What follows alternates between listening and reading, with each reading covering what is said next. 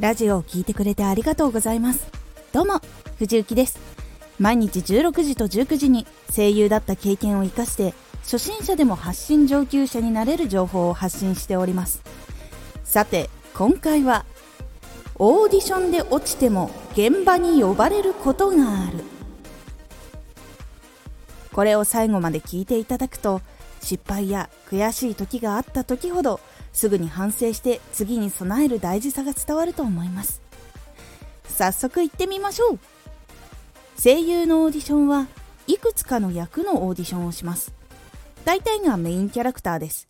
そして作品には他にもたくさんの登場人物や人ではないキャラクターも存在しています。もちろんそのキャラクターたちにも声は必要です。どの役たちも必要だから存在しています。なので役を演じてもらう人が必要になります。オーディションの時メインキャラクターに選ばれることはなかったけど作品に力を貸してほしいので現場に別の役として呼んだりいろんな脇役を毎回やってもらう人としてそのシーズンレギュラーで選んでいただいて出演することもできます。もしその作品で雰囲気が合わなくても今回のオーディションですごく面白かったり技術があったり一緒に仕事してみたいと感じてもらえると別のオーディションの話が来ることもあって別の作品で一緒にお仕事させてもらうこともあります。なのでオーディションに落ちたとしても次はお仕事につながるかもと自分の今回の対応の仕方はどうだったかどこが良くてどこがダメだったのか反省してすぐに次に向かうようにしましょう。選ばれないことは悲しいし辛いです。本気であればあるほど。でもこうして落ちたとしても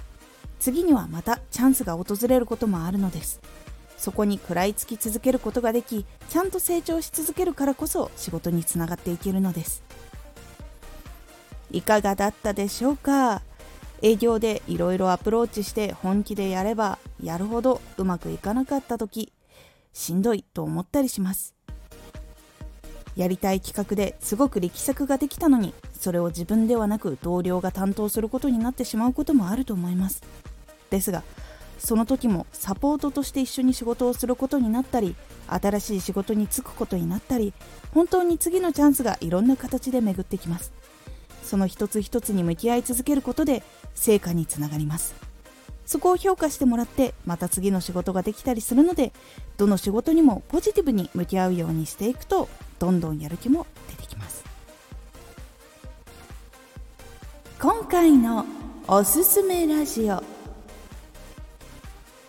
オーディションは一緒に仕事をする人を探す場所。声優のオーディションは選ばれる側であるけれど少し意識を変えると感じ方が変わります。そうすると向き合い方も変わるのでやり方も変わっていきますよ。今回の感想もお待ちしております。ではまた。